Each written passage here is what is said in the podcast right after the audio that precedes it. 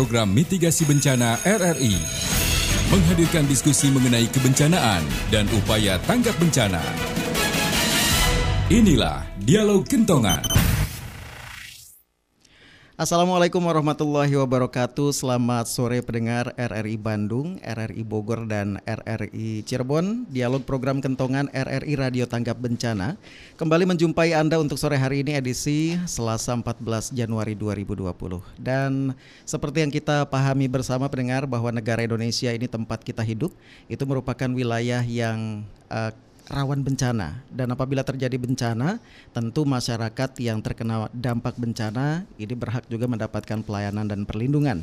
Pada saat tanggap darurat bencana banyak juga yang harus ditanggulangi pendengar, baik proses penyelamatan, pemberian kebutuhan bagi para korban dan lain sebagainya. Banyak persoalan juga yang muncul sehingga dibentuklah tim reaksi cepat atau eh, sering kita sebut mungkin kita singkat dengan TRC penanggulangan bencana. Namun seperti apa tim reaksi cepat sendiri kesiapannya khususnya di wilayah Kabupaten Cirebon? Tema kita sore hari ini pendengar menakar tim reaksi cepat TRC dalam antisipasi bencana. Alhamdulillah sore hari ini sudah hadir di studio Pro 1. Yang pertama ini ada Bapak Kapten Infanteri Nur Sahid, uh, Pasi Ops Kodim 0620 Kabupaten Cirebon. Assalamualaikum, selamat sore Pak Kapten. Waalaikumsalam. Oke, sehat Pak ya? Selamat sore sehat. Alhamdulillah. Kemudian ada juga uh, Kompol Tutu M SH. Ini adalah Kasat Sabara Polresta Cirebon. Assalamualaikum Pak Tutu. Waalaikumsalam. Sehat ya Pak ya? Alhamdulillah. Baik, kita juga nanti uh, insya Allah ini sedang ada di perjalanan karena kalau sudah berbicara tentang bencana tidak lepas dari BPBD. Insya Allah nanti uh, Dr. Andes Haji Dadang Suhendra dan juga Pak Haji Eman Sulaiman dari BPBD Kabupaten Cirebon ini akan hadir di studio Pro 1 untuk sore hari ini. Dan tentu pendengar untuk Anda yang uh, saat ini mendengarkan baik itu pendengar RRI Cirebon, RRI Bandung dan RRI RRI Bogor, Anda bisa uh, bergabung juga melalui telepon 0231849329 atau juga bisa mengirimkan SMS dan WhatsApp ke 081324951935. Waktunya kentongan. Jika saat banjir air masuk ke dalam rumah, apa yang tidak boleh dilakukan? A. Mengamankan harta benda terutama yang rentan terhadap air. B. Menyelamatkan diri ke tempat yang lebih tinggi atau ikuti saran evakuasi. C. Menyalakan peralatan yang menggunakan listrik. Jawabannya adalah C.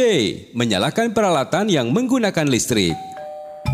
Ingat, air yang masuk ke dalam rumah dan berpotensi membasahi peralatan listrik akan menjadi penghantar listrik dan listrik akan menjalar di dalam air. Berbahaya.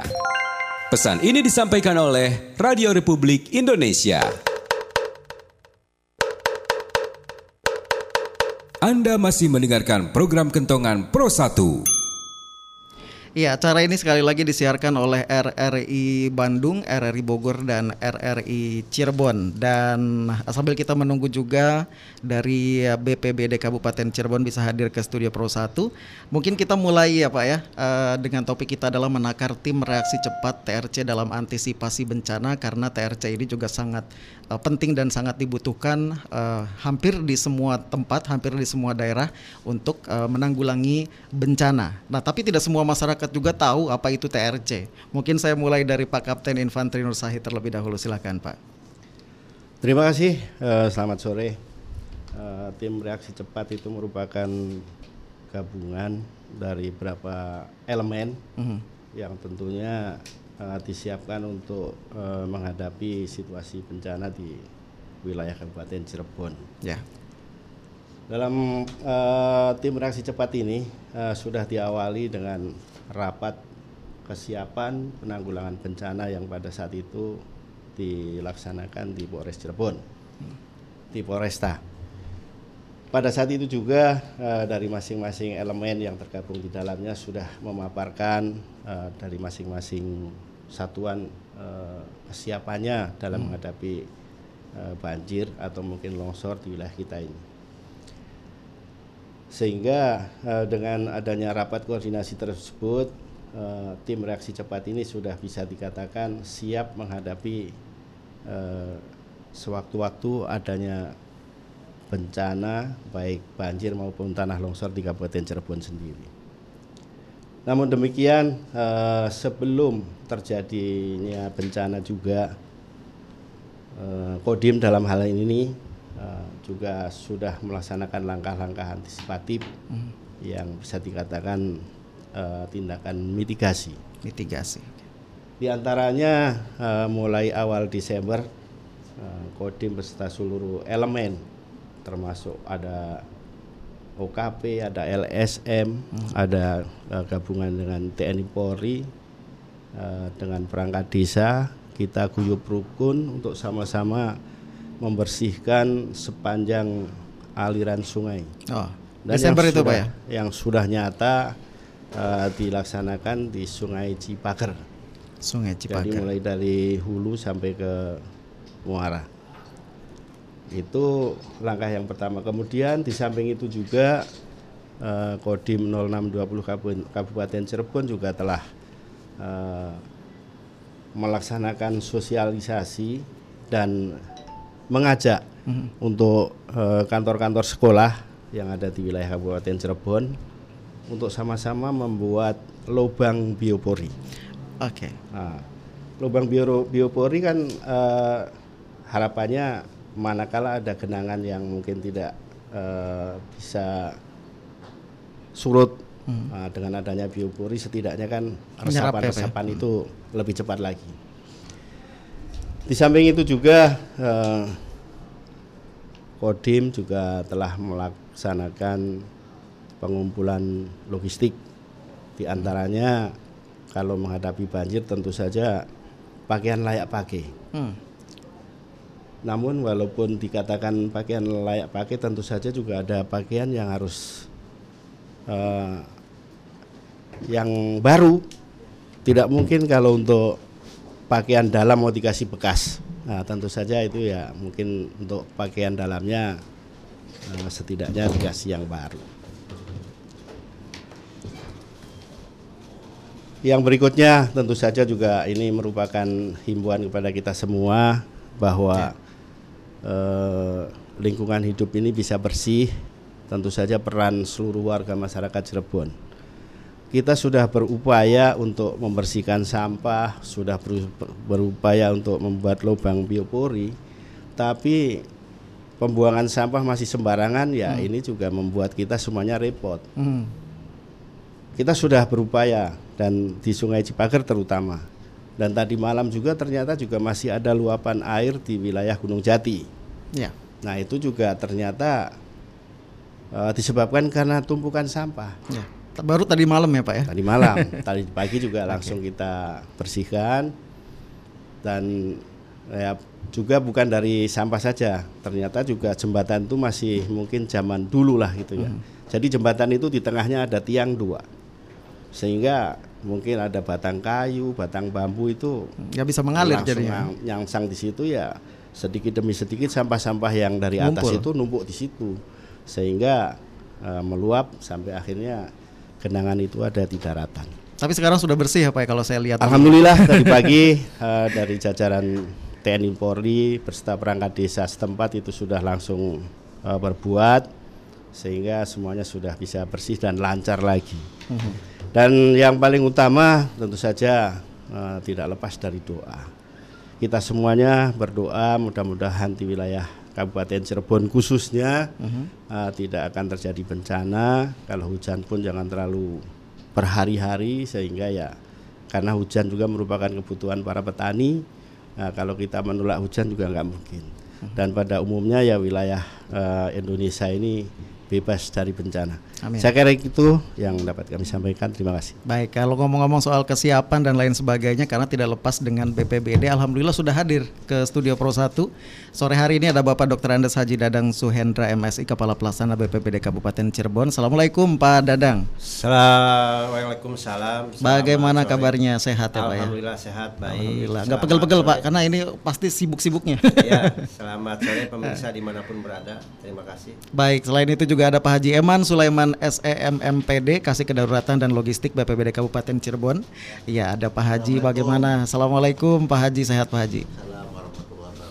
Baik, saya mungkin ke Pak Dadang dulu ini Pak. Uh, ke Pak Dadang, seperti apa kesiapan dari tim reaksi cepat khususnya yang uh, di BPBD Kabupaten Cirebon se se seperti apa? Karena tadi malam itu kabarnya di Jatimerta, kemudian juga di Gunung Jati ya, uh, kemudian juga di Dawuan sempat ada genangan-genangan. Mungkin Bapak bisa jawab terlebih dahulu itu. Pak Dadang silakan. Terima kasih, selamat sore pemirsa semuanya. Alhamdulillah telah hadir Pak Kapolres yang diwakili Pak Kasat Sabara, Pak Dandim diwakili Pak Kasdim. Uh, Sebenarnya tim TRC kita sudah siapkan jauh-jauh hari hmm. karena memang kondisi kita ini setelah uh, musim kemarau yang agak panjang, hmm. kita mempersiapkan diri dari sejak awal Desember itu untuk mengantisipasi musim banjir dan longsor. Karena karakteristik Kabupaten Cirebon sebagaimana kita ketahui ada sembilan potensi bencana Wah. yang bisa terjadi di Kabupaten Cirebon. Di antaranya yang paling menonjol itu yaitu musim kemarau kekeringan, musim hujan, kebanjiran dan longsor, kemudian ada cuaca ekstrim, di antaranya hujan yang disertai angin atau lebih dikenal angin puting beliung. Ini yang kita antisipasi sejak awal. Dasarnya yang pertama kita ada uh, surat keputusan gubernur tentang kesiapsiagaan di Jawa Barat yang berlaku 2 Desember sampai 31 Mei. Kemudian kita tindak lanjuti dengan uh, surat keputusan bupati tanggap darurat. Artinya kita sudah menyiapkan jauh-jauh hari baik itu secara struktural maupun non struktural. Artinya eh, kesiapan tim TRC ini tergabung dalam beberapa OPD terkait kurang lebih ada 3942 termasuk di dalamnya TNI Polri yang utama. Ada berapa, Pak? 39. Berarti naik ya kalau uh, tahun-tahun kemarin kalau tidak salah 18 OPD. Ah, karena kita sekarang sesuai dengan fungsi BPBD menurut Undang-Undang 24 2007 yaitu eh, kesiapsiagaan atau bencana ini menjadi tanggung jawab pemerintah, masyarakat dan pihak ketiga atau dunia usaha.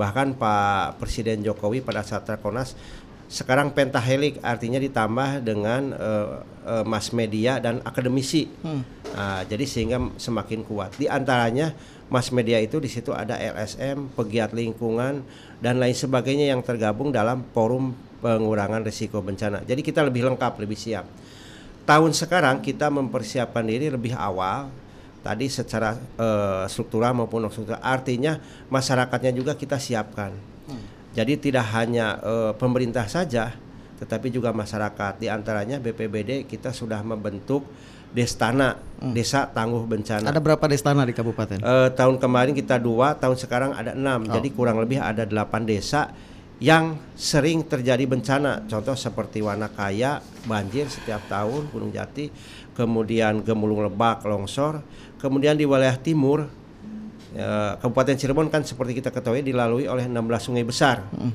itu yang selalu sering terjadi. Di wilayah timur ada 8 kecamatan yang kita petakan sebagai wilayah banjir akibat eh, luapan Sungai Cisanggarung. Hmm. kita bentuk destana di desa Ciledug uh, Wetan, kemudian Cileduglor, kemudian Cilengkrang, Cilengkrang Girang, kemudian Desa Tuk Lemah Abang dan Japura Bakti. Nah, kita bentuk 50 relawan yang terdiri dari uh, masyarakat dan tokoh masyarakat agar uh, pada saat terjadi bencana, mudah-mudahan tidak terjadi, uh, desa ini sudah siap. Artinya relawannya itu membantu masyarakat desa dan masyarakat setempat sudah siaga harus berbuat apa dan harus bagaimana. Jadi kita uh, latih masyarakat ini supaya uh, uh, tangguh terhadap bencana. Kemudian kita di tim TRC kita sudah mengadakan uh, rapat koordinasi hmm. kesiapsiagaan, kemudian gelar pasukan dan alhamdulillah diinisiasi oleh Pak Danin dan Pak Kapolres kita okay. minggu kemarin terakhir kita membentuk posko bersama. Artinya posko itu ada di tingkat kabupaten, baik di Polres, di uh, Kodim baik di BPBD kita ada posko bersama di wilayah timur yaitu tepatnya di uh, alun-alun Ciledug. Kenapa di wilayah timur Pak? Karena memang wilayah banjir. timur kita antisipasi siagakan karena pada tahun 2018 uh terjadi banjir, banjir yang cukup ya. besar.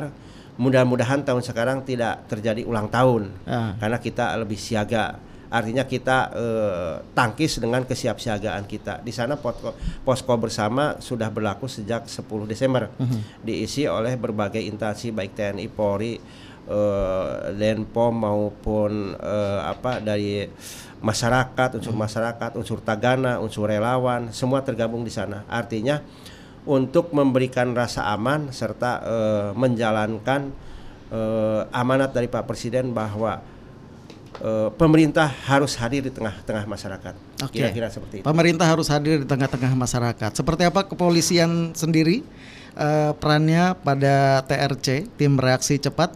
Ada Pak Kompol Tutu, silahkan Pak. Sudah sejauh mana dari uh, Polresta Cirebon sendiri persiapannya untuk menghadapi uh, cuaca yang uh, tentu ini juga sangat-sangat perlu diwaspadai oleh masyarakat Kabupaten Cirebon. Silahkan Pak. Kalau dari Polres Cirebon, Polresta Cirebon Hmm.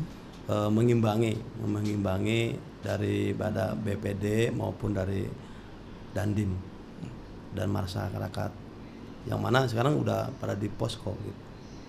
Posko yang ada di Ciledug. Hmm, posko bersama itu ya? posko bersama. Yang mana eh, di situ udah siap siagakan semua dari Pol Air, Mhm. nah, dari Posek setempat, apanya wilayah zona timur perwakilan-perwakilan Mhm. untuk mengantisipasi eh, bencana banjir maupun longsor. Adapun dari Dalmas kita disiagakan juga tetap di markas gitu di di Polres. Dan berikut tim serse, serse, intel semua eh, siap siaga semua. Berapa personil Pak dari kepolisian yang Kalau diterjunkan? Ya polisian banyak sekali. Banyak ya, hampir iya, semua. iya, iya. Ah, semua kan. kalau istilahnya situasi yang kira-kira tidak ini apa? Pasti akan ditambah ya, gitu ya. Tambah gitu. Anggota dari Brimobnya maupun dari Polairnya.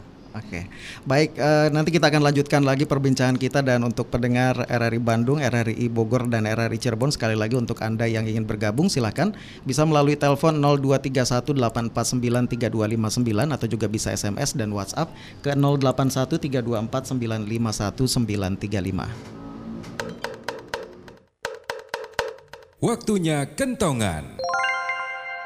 Siapa yang paling banyak menyelamatkan korban bencana alam dari reruntuhan? A. Tetangga B. Pemadam kebakaran C. Tenaga medis Jawabannya adalah A. Tetangga Karena tenaga medis dan pemadam kebakaran jumlahnya tidak cukup banyak, maka tetangga terdekat yang paling banyak menyelamatkan ketika terjadi bencana. Pesan ini disampaikan oleh Radio Republik Indonesia.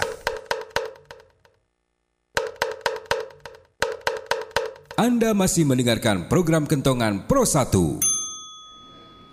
Masih bersama Pro 1 dan dalam dialog program kentongan RRI Radio Tanggap Bencana yang akan eh, tentu kita bahas pada sore hari ini adalah menakar tim reaksi cepat TRC dalam antisipasi bencana. Sekarang saya ke Pak Haji Eman Sulaiman karena ini berkaitan dengan ya kedaruratan begitu ya, kasih kedaruratan dan logistik BPBD Kabupaten Cirebon.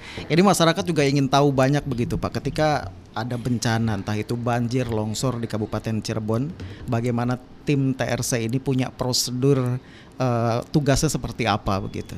Baik Mas Nono dan pendengar RRI di mana saja berada bahwa tim TRC ini dibentuk berdasarkan eh, peraturan kepala Badan Nasional Penanggulangan Bencana nomor 9 eh, tahun 2008 tentang tim reaksi cepat di mana eh, tiap kabupaten kota memang diharuskan membentuk TRC tim reaksi cepat penanggulangan bencana namanya. Dan kami kebetulan saya sendiri di BBD ini udah dari mulai awal 2017 dan kita sudah buatkan eh, turunannya SK Bupati Cirebon. Waktu itu 2000 2017 kita sudah bentuk. Dan di mana tim pembinanya ini lengkap semua. Ada TNI Polri kemudian eh, mungkin ada bupati wakil bupati Kapolresta eh, Dandim dan Lanal eh, dan Yon Brimob Arhanud semua ada di situ kesatuan-kesatuannya dan di bawahnya itu ada SKPD SKPD terkait Oke. ya SKPD terkait kemudian tadi dikatakan oleh Pak Kepala Pelaksana Ada 39 ya. eh, ada ya malahan keanggotanya itu sampai sampai 200-an lah. Oke. Eh, dari 39 unsur itu ada sekitar 200 anggota Eh, dari semua unsur ada. Kemudian eh, kita juga di sana sudah ada plot-plotnya siapa saja berbuat apa saja itu sudah ada semua. Baik. Dan untuk uh, bagaimana penggerakannya SOP-nya Oke, oke. tentunya Nanti kita lanjutkan Ya, lagi Pak. siap. Ini ada penelpon terlebih dahulu oh nih. silakan silakan. Ada Pak Cakra di Cirebon. Ya, selamat sore Pak Cakra. Halo. Halo. Halo Pak Cakra ya di Cirebon ya. Ya. Baik Pak Cakra silahkan. Baik, terima kasih untuk para narasumber yang sudah hadir di RRI. Tadi saya sekelumit mendengarkan penjelasan dari eh, perwakilan dari BNPB atau BPBD eh, daerah Cirebon. Dan sekelumit juga tadi saya sudah baru mendengarkan penjelasan sedikit dari Bapak eh, kepolisian, Bapak Bapak, Bapak Tutu atau siapa ya? Pak Tutu ya, Ya, betul. Pak Tutu. Dan ini kami ingin bertanya begini Pak, ketika ini mengangkat satu reaksi cepat kepada eh, BPBD Cirebon khususnya barangkali di Kabupaten Cirebon dengan luas wilayah yang begitu besar. Hmm. Jadi yang ingin kami tanyakan adalah seberapa kuatkah gitu kan SDM yang dimiliki dari BPBD, kemudian seberapa besar piranti piranti piranti pembantu pendukung kegiatan untuk menanggal, menanggulangi atau membantu eh, masyarakat yang terkena bencana. Salah satu contoh begini, kita kadangkala gitu kan kadangkala melihat melihat ketika memang ini eh, sudah riskan gitu dalam arti tinggi air sudah tinggi, perahu karet belum datang, BPBD belum hadir, gitu kan. Sementara masyarakat sudah teriak-teriak seperti itu. Itu yang kami pertanyakan satu. Kemudian untuk Bapak dari TNI dan Polri barangkali kami mohon penjelasan juga sampai sejauh manakah tingkat pengamanan teritorial ketika daerah itu dikosongkan. Gitu kan. Ketika tadi Bapak juga tergabung dalam eh, yang dijelaskan oleh Bapak dari BPBD tadi bahwa sudah termasuk dalam satu susunan ataupun organisasi yang dibentuk. Nah ini yang ingin kami tanyakan ini sampai sejauh manakah gitu kan pengamanan daerah teritorial ketika daerah banjir itu dikosongkan. Hmm. Dalam arti mereka ataupun masyarakat yang meninggalkan rumah itu dalam keadaan tenang, Oh. tidak khawatir ada rumahnya yang dibobol atau bagaimana. gitu. betul betul ini penting ya. Ya, saya rasa itu saja barangkali Mas. Baik. Bapak-bapak terima kasih mohon penjelasannya. Terima kasih Pak Cakra di Cirebon, tapi mungkin dilanjutkan terlebih dahulu prosedur tadi Pak. Mungkin Ya. secara singkat prosedur eh, kerjanya TRC ini seperti apa? Baik, eh, prosedur kerja TRC tentunya ada beberapa tugas ya.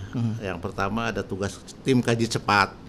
Tim kaji cepat ini adalah eh, satu tim terdiri dari BPBD, kemudian dari Dinas Sosial, BPS, kemudian di Sukcapil, TUPR, eh, Dinas Lingkungan Hidup itu ada satu tim yang akan mengkaji awal ya pada saat terjadi bencana, mengkaji bagaimana luasan daripada bencana, kemudian daerah terdampaknya seperti apa, kerugian materialnya, penduduknya berapa yang terdampak. Nah ini akan menjadi eh, bahan untuk nanti dijadikan eh, status apa statusnya tanggap darurat atau tidak. Nah ini kalau memenuhi syarat itu tanggap darurat itu adalah dasar kaji cepat daripada tim ya. Yaitu kemudian eh, ada tim penyelamat, tim evakuasi, tim dapur umum, kemudian juga eh, tentunya TNI Polri ini sangat-sangat eh, Berperan ya? berperan sekali karena eh, nanti ada ada di tim penyelamat, ada tim evakuasi ya dengan beserta Basarnas, ada dapur umum, tim kesehatan, lengkap pokoknya. Semua eh, kepentingan keperluan-keperluan daripada eh, pengungsi eh, pengungsi kemudian eh, korban itu sudah ada. Nah, tadi Pak Cakra menanyakan sejauh mana sih kekuatannya? SDM-nya. Ya, SDM-nya ya. Kekuatannya kita eh, udah bisa diukur ya. Karena di sini apalagi sekarang sudah menyiapkan siaga darurat bencana. Artinya di tadi dari Kapolres sudah diseprinkan sekian ratus orang. Dari Dandim sudah disiapkan eh, sprintnya sekian ratus orang. BPBD juga belum tim eh, forum pengurangan risiko bencana. Itu ada komunitas-komunitas yang sudah disiapkan di situ ya. Makanya kalau dilihat di posko tiap hari itu minimal 25 orang sudah ada ya yang piket. Makanya untuk ini jangan khawatir lah eh, kita sudah siap. Makanya sekarang perahu-perahu sudah disiapkan juga di posko ya. Didekatkan lah lebih didekatkan nanti ke daerah-daerah rawan bencana ya. Nah kalaupun misalnya masyarakat oh ini air sudah naik oh perahu belum ada. Nah itu sebenarnya jangan khawatir ya. Kita akan eh, lebih cepat nanti. Kayak tadi malam juga eh, kita di bel dari uh, apa Mundu ya, Kapolsek, uh, Mundu telepon Pak Iwan, kita. Pak Iwan. Pak Ya, Pak Iwan ya. Pak Iwan. Ya, wah Pak Iwan ini minta bantuan ya di Lobunta minta dievakuasi. Kita sudah langsung turun ke lapangan karena lihat situasi. Kalau masih 30 cm, 40 cm kita belum ya. Sebetis ya? Sebetis itu karena perahu karet tidak akan ini nggak garuk lah. ya. Susah ya, Pak, ya? Iya. Saya dengan Pak Tutu sering nangani ya eh, di Kedawung ya luar biasa. Jadi kita ada ada protapnya lah.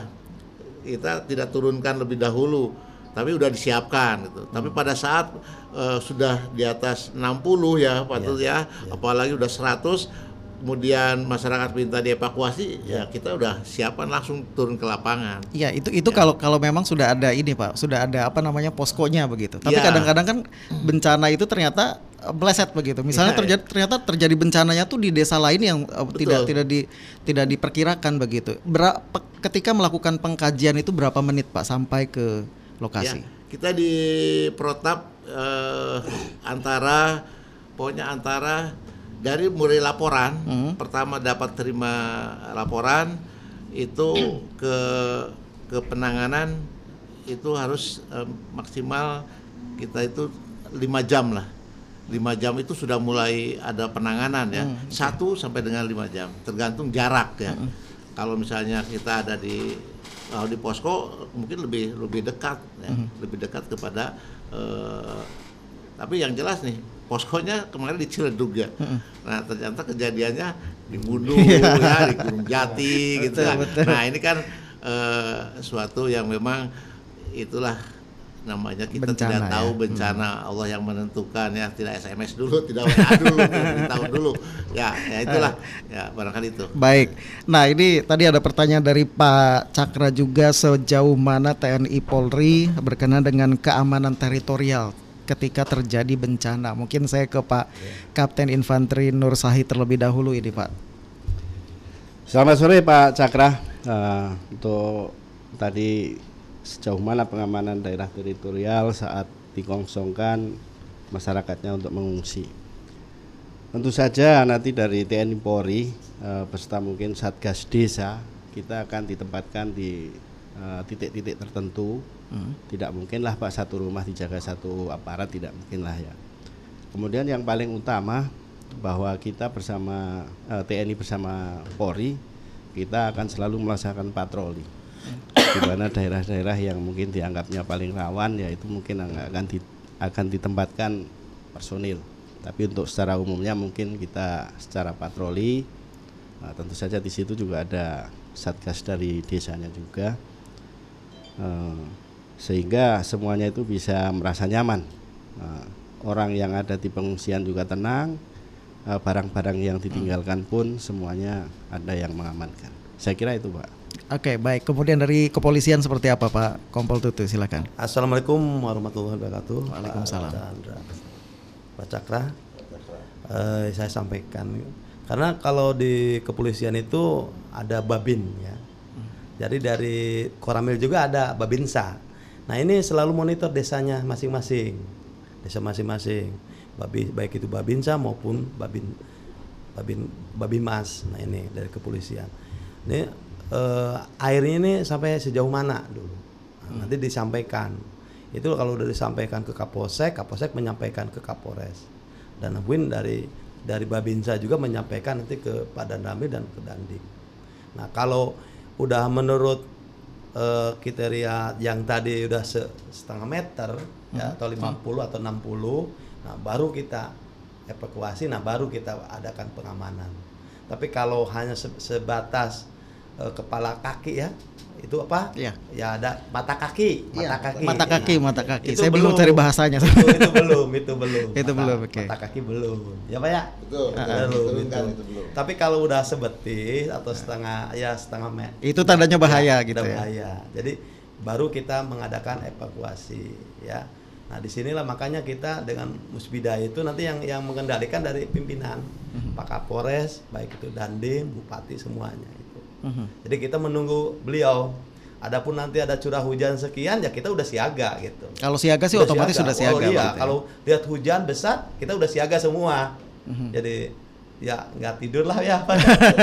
nggak tidur dan tentu handphone bapak-bapak ini Ya, juga harus ya, on terus, aktif, harus ya, aktif terus ya aktif pak ya. terus, ya. Jadi- Tapi ada tidak pak apa eh, berkaitan dengan komunikasi begitu kes- kesulitan dalam hal komunikasi ada Oh, tidak enggak, dengan alhamdulillah. OPD-OPD lain? Alhamdulillah, alhamdulillah. Karena karena dari tadi malam juga udah saya kontak dari Pak Kabak Op, eh, anggota Dalmas siagakan.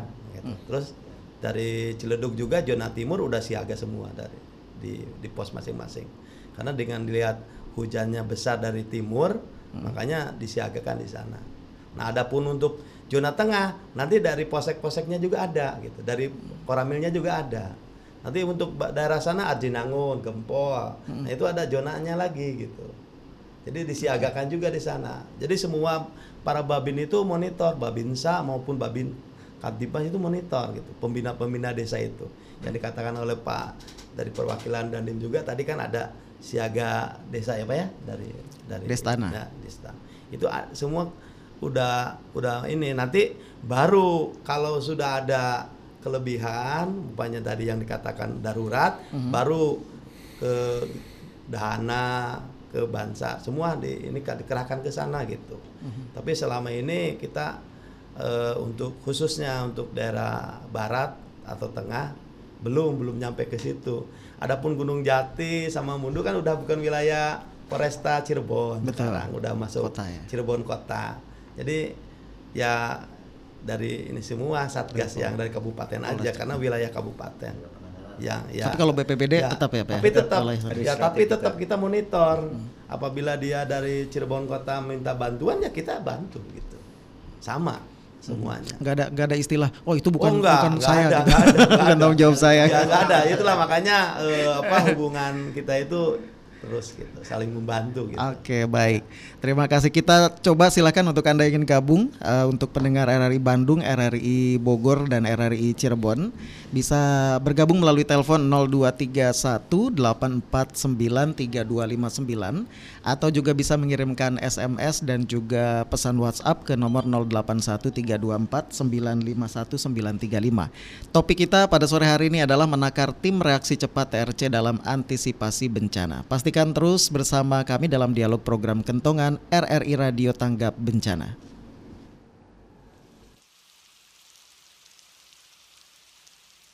Rinai hujan basahi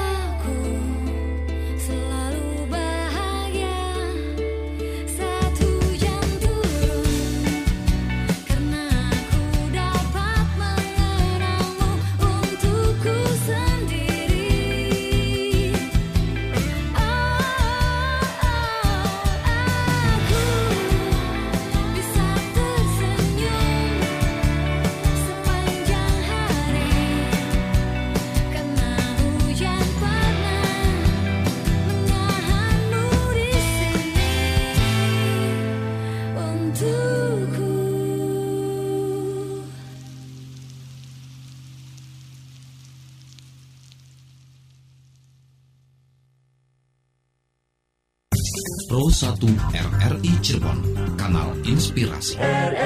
Pro 1 masih bersama Anda pendengar dalam dialog program Kentongan RRI Radio Tanggap Bencana yang membahas mengenai menakar tim reaksi cepat TRC dalam antisipasi bencana. Sekali lagi untuk Anda yang berada di RRI Bandung, RRI Bogor atau RRI Cirebon bisa melalui telepon 0231849329 atau juga bisa eh, mengirimkan SMS dan WhatsApp 081324951935. Saya ke Pak Dadang ini. Pak Dadang, kalau tadi malam kan sudah mulai ketar-ketir nih banyak juga yang berarti beberapa berapa titik Pak yang eh, banjir begitu. Tadi malam ada genangan di 9 titik di wilayah tengah Kabupaten Cirebon. Yang bermuara dari anak Sungai Cipager. Makanya satu bulan dari Desember kita dengan TNI Polri dan para pencinta lingkungan kita mengadakan eh, bersih-bersih di aliran Sungai Cipager mulai dari eh, yang melintas di Kota Sumber, kemudian Setu, kemudian ke Gesik sampai ke Jatiberta. Tapi berhubung memang eh, sampahnya terlalu banyak termasuk tumbuh eceng gondok mulai dari Setu Wetan ke Gesik itu kita agak kewalahan nih.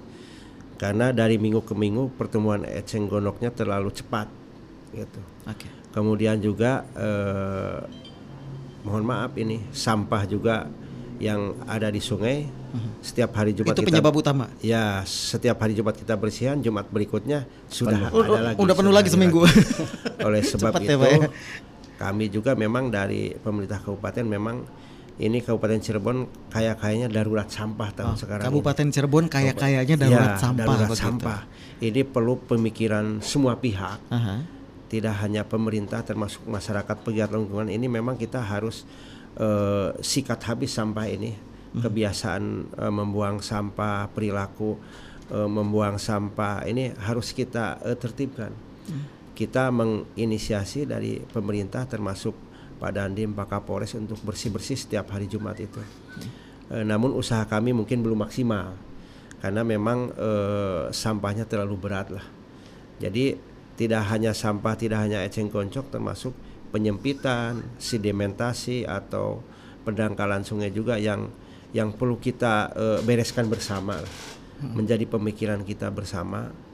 Mudah-mudahan dengan kesiapsiagaan ini semua eh, unsur tergerak lah gitu. Bahwa memang bencana ini ada yang bisa dicegah, ada yang juga eh, ya tidak bisa dicegah. Nah, yang bisa dicegah ini termasuk banjir itu sebetulnya ada upaya kita lah, ada upaya masyarakat untuk bisa mencegah. Di luar itu ya kemenangan Allah Subhanahu wa taala. Betul. Tapi eh, setidaknya kita sebagai manusia bisa meminimalisir itu ya Pak ya. Ya, Dengan tidak harus membuang berusaha, sampah. ya. Artinya kita sebagai masyarakat Kabupaten Cirebon ini juga eh, kasarnya mungkin kita sebagai penyumbang adanya banjir begitu Pak. Betul, betul. Oke. Jadi nah, harus harus ada upaya lah dari diri kita masing-masing, tidak hanya mengenalkan pemerintah atau masyarakat atau saling menyalahkan, tapi kita berangkat dari dari diri masing-masing bahwa tahun sekarang kita ini kelihatannya darurat sampah. ini. Jadi harus dimulai dari diri masing-masing untuk berperilaku eh, bersih dan tidak membuang sampah ke sembarang tempat. Oke, kalau dari tanggulnya sendiri Pak, tanggul kita di Kabupaten Cirebon ada adakah mungkin beberapa tanggul yang memang patut diwaspadai oleh masyarakat sekitar? Ya betul. Eh, kita dilalungi 16 sungai besar. Hari ini saya baru nyampe ke sini dari pagi dengan Pak Dandim itu eh, monitoring di seputar wilayah timur. Jadi memang ada tanggul yang rusak, yang jebol, yang penipisan. Ini disebabkan berbagai faktor. Pertama faktor ketuaan, mungkin sudah lama ini tergerus. Kemudian faktor juga ada faktor manusia. Artinya pada saat musim kemarau tanggung ini digerus. Kelihatannya ada yang memanfaatkan untuk membuat bata. Oke. Bata iya, iya. merah. Masih ada itu ya Pak? ya? Ada juga. Kemudian klep-klepnya yang rusak. Heeh. Rusak ini berbagai faktor karena ketuaan, karena ada yang mencuri iseng. Hmm, Misalnya dijual lah untuk apa di kilo dan lain sebagainya. Termasuk yang eh, kurang terpelihara. Hmm. Jadi ada berbagai faktor. Kemudian juga tadi juga eh, ke sampah juga sampah juga ternyata masih banyak di sungai ini. Menurut Pak Dadang tanggul mana yang perlu diwaspadai di Kabupaten Cirebon? Banyak, Pak. Oh banyak. Seperti Sanggarung aja contoh tadi kita di Ya, kalau saya perhatikan kemarin sudah disampaikan di media oleh Pak Happy kepala BBWS ada kurang lebih 128 sekabupaten. Itu kemungkinan, tapi saya di wilayah timur saya memang banyak, Pak. Di wilayah timur aja ada eh, sembilan kecamatan yang dilalui sungai besar. Yang setiap tahunnya selalu luber lah seperti itu. Saya sempat baca juga ini eh, di Desa Tawangsari, Kecamatan Betul. Losari juga ada Betul. sungai yang tinggal satu meter lagi kalau Ya, debit airnya bertambah itu bisa meluber, bisa Betul, banjir. Sungai Cisanggarung. Iya, bagaimana itu Pak eh, Sudah tipis karena itu faktor ketuaan juga, betul. Karena dari tahun ke tahun memang tergerus air sih, tergerus air. Memang itu perlu diperbaiki secara permanen karena memang faktor ketuaan. Faktor lama lah. Jadi harus harus di, di, di, ditanggul lagi dengan permanen gitu. Tidak bisa oleh karung dan lain sebagainya karena memang debit air sekarang lagi eh, puncak-puncaknya. BMKG menyampaikan Feb- apa Januari Februari ini puncak-puncaknya hujan. Bahkan BMKG memperingatkan tanggal 10 sampai 15 ini termasuk cuaca ekstrim. Nah, perlu sikapi bersama ini. Termasuk antisipasi tadi tanggul-tanggul dan lain sebagainya. Jadi gimana Pak itu yang di Tawangsari? Karena khawatir warga yang ada di sana itu memang khawatir. sedang dikerjakan. Kita Sedang sudah eh, eh, koordinasi dengan BPWS sedang dikerjakan. Memang pengerjaan itu tidak semudah membalikan telapak tangan. Betul. Ada ada aturannya, ada SOP dan lain sebagainya. Mudah-mudahan ini tidak terjadi banjir. Komunikasi juga berarti terus dilakukan bersama Terus pihak PBWS. dengan pihak PBWS karena kita eh, kerjasama koordinasi itu perlu karena ada kewenangan-kewenangan yang tidak bisa kita kerjakan seluruhnya gitu. Kita berbagi tugas sesuai tupoksinya. Oke, Nah, kita tetap koordinasi terus. baik. Ah, dari kepolisian nih sepertinya ingin menambahkan nih tadi nih, Iya. beberapa sungai yang eh, apa namanya yang membahayakan lah begitu, yang harus memang udah udah warning nih gitu. Kalau misalnya debit airnya ba- eh, sedikit bagi eh, nambah begitu, ini bahaya. Pak Tutu seperti yang tadi ingin berbicara Oh, iya. Kalau menurut saya kalau memang membahayakan ya mungkin nanti dilaporkan juga ke pimpinan gitu. Dan dan itu juga sebelumnya para babin, babinsa itu sebelum kita mau ada hujan Januari itu udah di- di- dikasih tahu masyarakat itu. Jangan sampai buang sampah sembarangan, jangan merusak tanggul. Terus mencatat tanggul-tanggul yang rusak. Mana tanggul-tanggul yang rusak dan dilaporkan ke eh, bagian Intel. Itu disebutnya laporan informasi LI. Nah, setiap para babin itu bikin LI. Mungkin dari babinsa juga mungkin bik- bikin juga gitu. Jadi di situlah nanti akan tahu berapa tanggul yang rusak dan berapa tanggul yang yang dirusak oleh masyarakat. Gitu. Oke, ini perhatian untuk masyarakat kabupaten ya. Baik, saya buka eh, pesan WhatsApp di 081324951935. Ada Ibu Wahyu di Cirebon. Assalamualaikum, selamat sore RRI. Untuk keamanan rumah yang untuk keamanan rumah yang kena banjir, itu apakah terjamin aman? Dan terkait bantuan kalau kami mau menyalurkan bantuan makanan seperti nasi bungkus atau yang siap untuk dimakan apakah perlu koordinasi dulu? Atau bagaimana agar bantuan tersebut tidak mubazir katanya? Ibu Wahyu di Cirebon. Oke silahkan dijawab siap boleh Ya, silakan Pak dulu, Pak ya. Pak Kapten silakan Pak Kapten Baik, terima kasih Ibu Wahyu. Masalah bantuan, tentu saja kita dengan adanya posko itu semuanya sudah terkoordinir. Bahkan eh, diharapkan semua bantuan itu baik perorangan maupun dari perusahaan itu diharapkan semuanya itu melalui posko. Jangan Se- sendiri-sendiri gitu ya. Ah, sehingga tercatat ada jumlahnya berapa, terus jumlah kekuatan pengungsi itu ada berapa, atau mungkin kekuatan orang yang membutuhkan itu ada berapa, sehingga dengan adanya terkoordinir ini semua akan merata.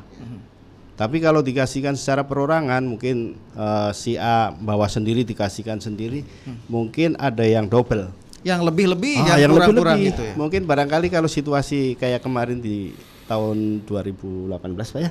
Di Cilengkrang itu kan lumpur, Pak. Kondisinya lumpur. Kemungkinan kecil untuk yang ujung sana itu akan mendapat eh, akan mendapatkan. Karena orang yang memberikan bantuan pasti malas akan melewati lumpur. Tapi dengan adanya posko yang tentu saja dikoordinir dan tercatat itu semua ada di situ ditampung setelah mungkin jumlahnya memadai baru akan disebarkan melalui eh, tim kami baik dari TNI maupun Polri maupun Satgas yang tergabung dalam BPBD. Jadi eh, insya Allah kalau namanya bantuan semuanya pasti akan tersampaikan kepada eh, pihak-pihak yang membutuhkan. Itu, Pak. Tapi kalau misalnya eh, untuk masyarakat begitu yang terkena dampak eh, bencana itu apa yang paling dibutuhkan, Pak? Mungkin ini masyarakat juga supaya eh, tahu juga begitu ketika ingin membantu.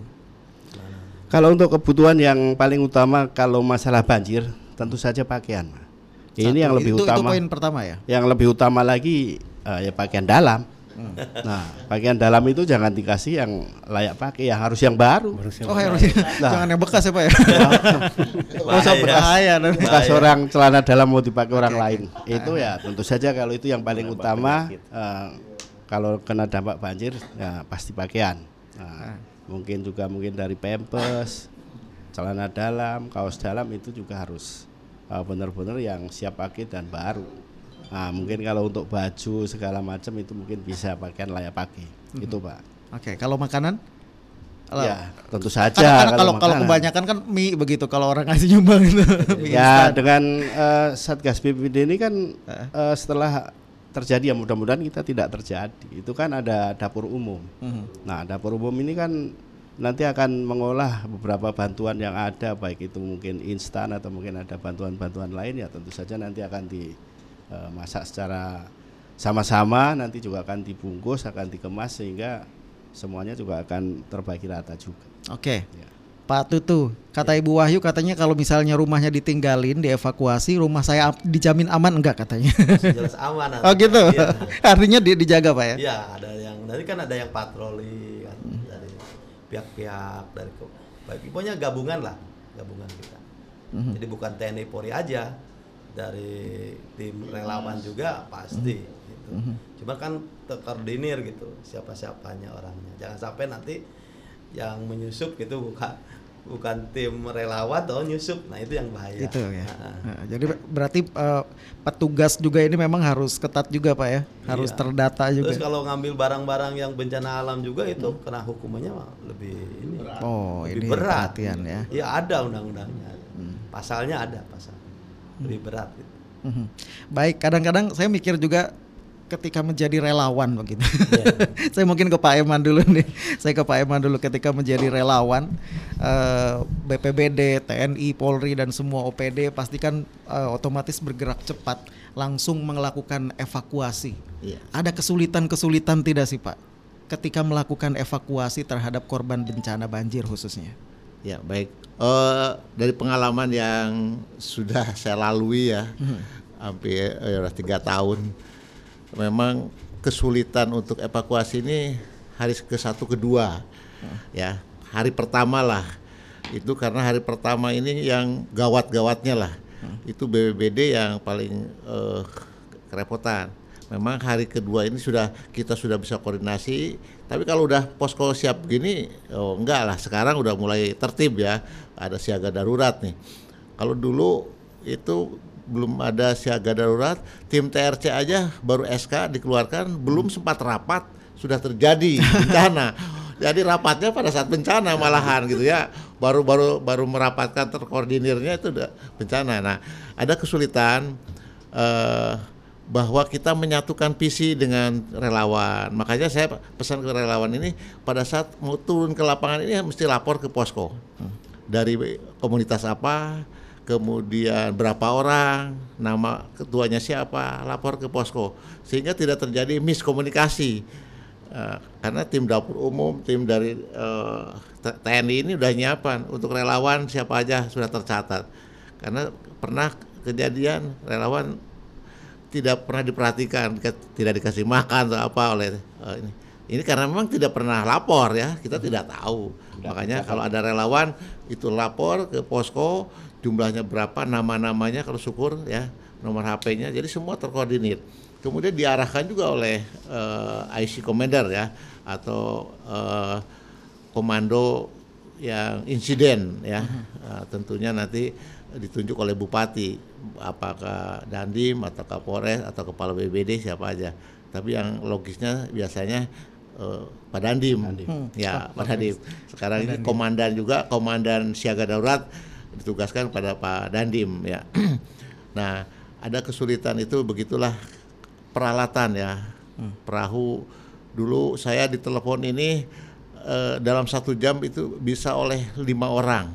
Pak, saya di rumah ini di apa waktu di Gunung Jati itu saya minta dievakuasi. Pak, ini saya minta dievakuasi. Saya nanti kalau ada apa-apa telepon langsung Pak Eman aja. Iya. Ah, akhirnya saya membagi waktu itu, saya perahu masih dua ya. Ah, terus koordinasi dengan TNI Polri dengan Pak Tutu mungkin belum Begitu belum ini. Kalau sekarang sudah oh kurang perahu saya bel ke sini Oke. biar sini lah. Nah itu karena saya tim darurat sekali. Kalau ada bencana ya saya paling duluan di lapangan. Tapi sekarang alat-alat sudah siap Pak ya? Alhamdulillah. Apalagi dapat tambahan ya Pak ya. Kalau Ya. kalau kemarin 5 miliar, sekarang 10 miliar ya dari Nah, kabupaten. sekarang 10 miliar untuk untuk Dua dana kali lipat. BTT. Pemerintah daerah siap ya. Berapa saja. Kalaupun masih kurang masih bisa Mhm. dasar gesernya gitu kan. Baik. Nah, itu. Terima kasih. Baik, terima kasih Pak. Ini waktu kita juga terbatas. Mungkin yang menutup Pak Dadang silakan. Pak Dr. Andes Dadang Suhendra, Kepala Pelaksana BPBD Kabupaten Cirebon terkait eh, kesiapan begitu ya. Apakah sudah tertakar apa belum tim reaksi cepat kita di Kabupaten Cirebon untuk menghadapi kemungkinan bencana yang akan terjadi di Kabupaten Cirebon. Silakan Pak. Terima kasih Mas Nono. Saya hanya berbicara insya Allah tahun sekarang lebih baik. Insya Allah tahun sekarang lebih baik lah dan kita lebih siaga. Karena kita prinsipnya pemerintah itu pemerintah daerah, pemerintah pusat, TNI, Polri harus hadir di tengah-tengah masyarakat dan kita sudah menyiapkan. Jadi saya hanya bisa insya Allah tahun sekarang lebih baik dari tahun sebelumnya karena termasuk teknologi dan sudah sudah menunjang lah seperti itu. Eh, kemudian eh, informasi kepada masyarakat insya Allah lebih banyak daripada tahun kemarin. Termasuk saya dibantu oleh RRI RRI ada program kontrol saya tiap hari mendengarkan. Tadi ada Alhamdulillah. tas siaga Berarti kemudian oke. kita harus seperti apa kalau terjadi bencana ada pilihan ABC saya masyarakat sekarang udah lebih pintar di YouTube juga sudah banyak dan lain sebagainya. Jadi insya Allah masyarakat sekarang juga lebih pintar artinya sudah lebih siaga tidak galau lagi dan lain sebagainya Nah, itu yang yang yang kita rencanakan tadi pengurangan risiko bencana secara non struktural. Jadi masyarakatnya SDM juga lebih siap dibandingkan tahun-tahun sebelumnya. Baik, terima kasih sekali lagi sudah hadir ke RRI Cirebon. Ada Bapak Kapten Infanteri Nur Sahid, Pasi Ops Kodim 0620 Kabupaten Cirebon.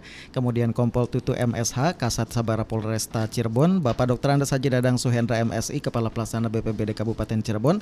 Dan Pak Haji Eman Sulaiman SEM MPD, Kasih Kedaruratan dan Logistik BPBD Kabupaten Cirebon. Sekali lagi terima kasih Pak. Nanti mungkin beberapa hari ke depan kita ketemu lagi, ketemu lagi ya Pak ya. Insya Allah untuk masyarakat Kabupaten Cirebon dan eh, mudah-mudahan tentu perbincangan kita eh, sore hari ini juga bisa meningkatkan kerjasama, bisa mempererat berbagai instansi dalam tim reaksi cepat penanggulangan bencana.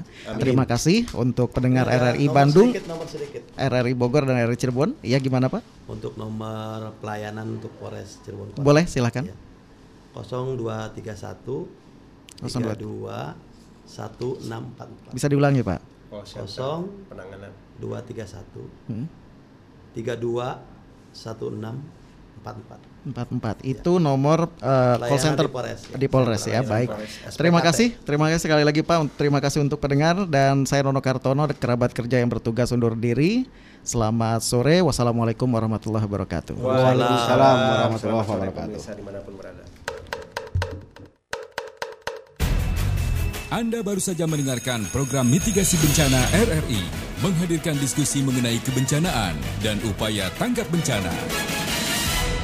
Dialog Kentongan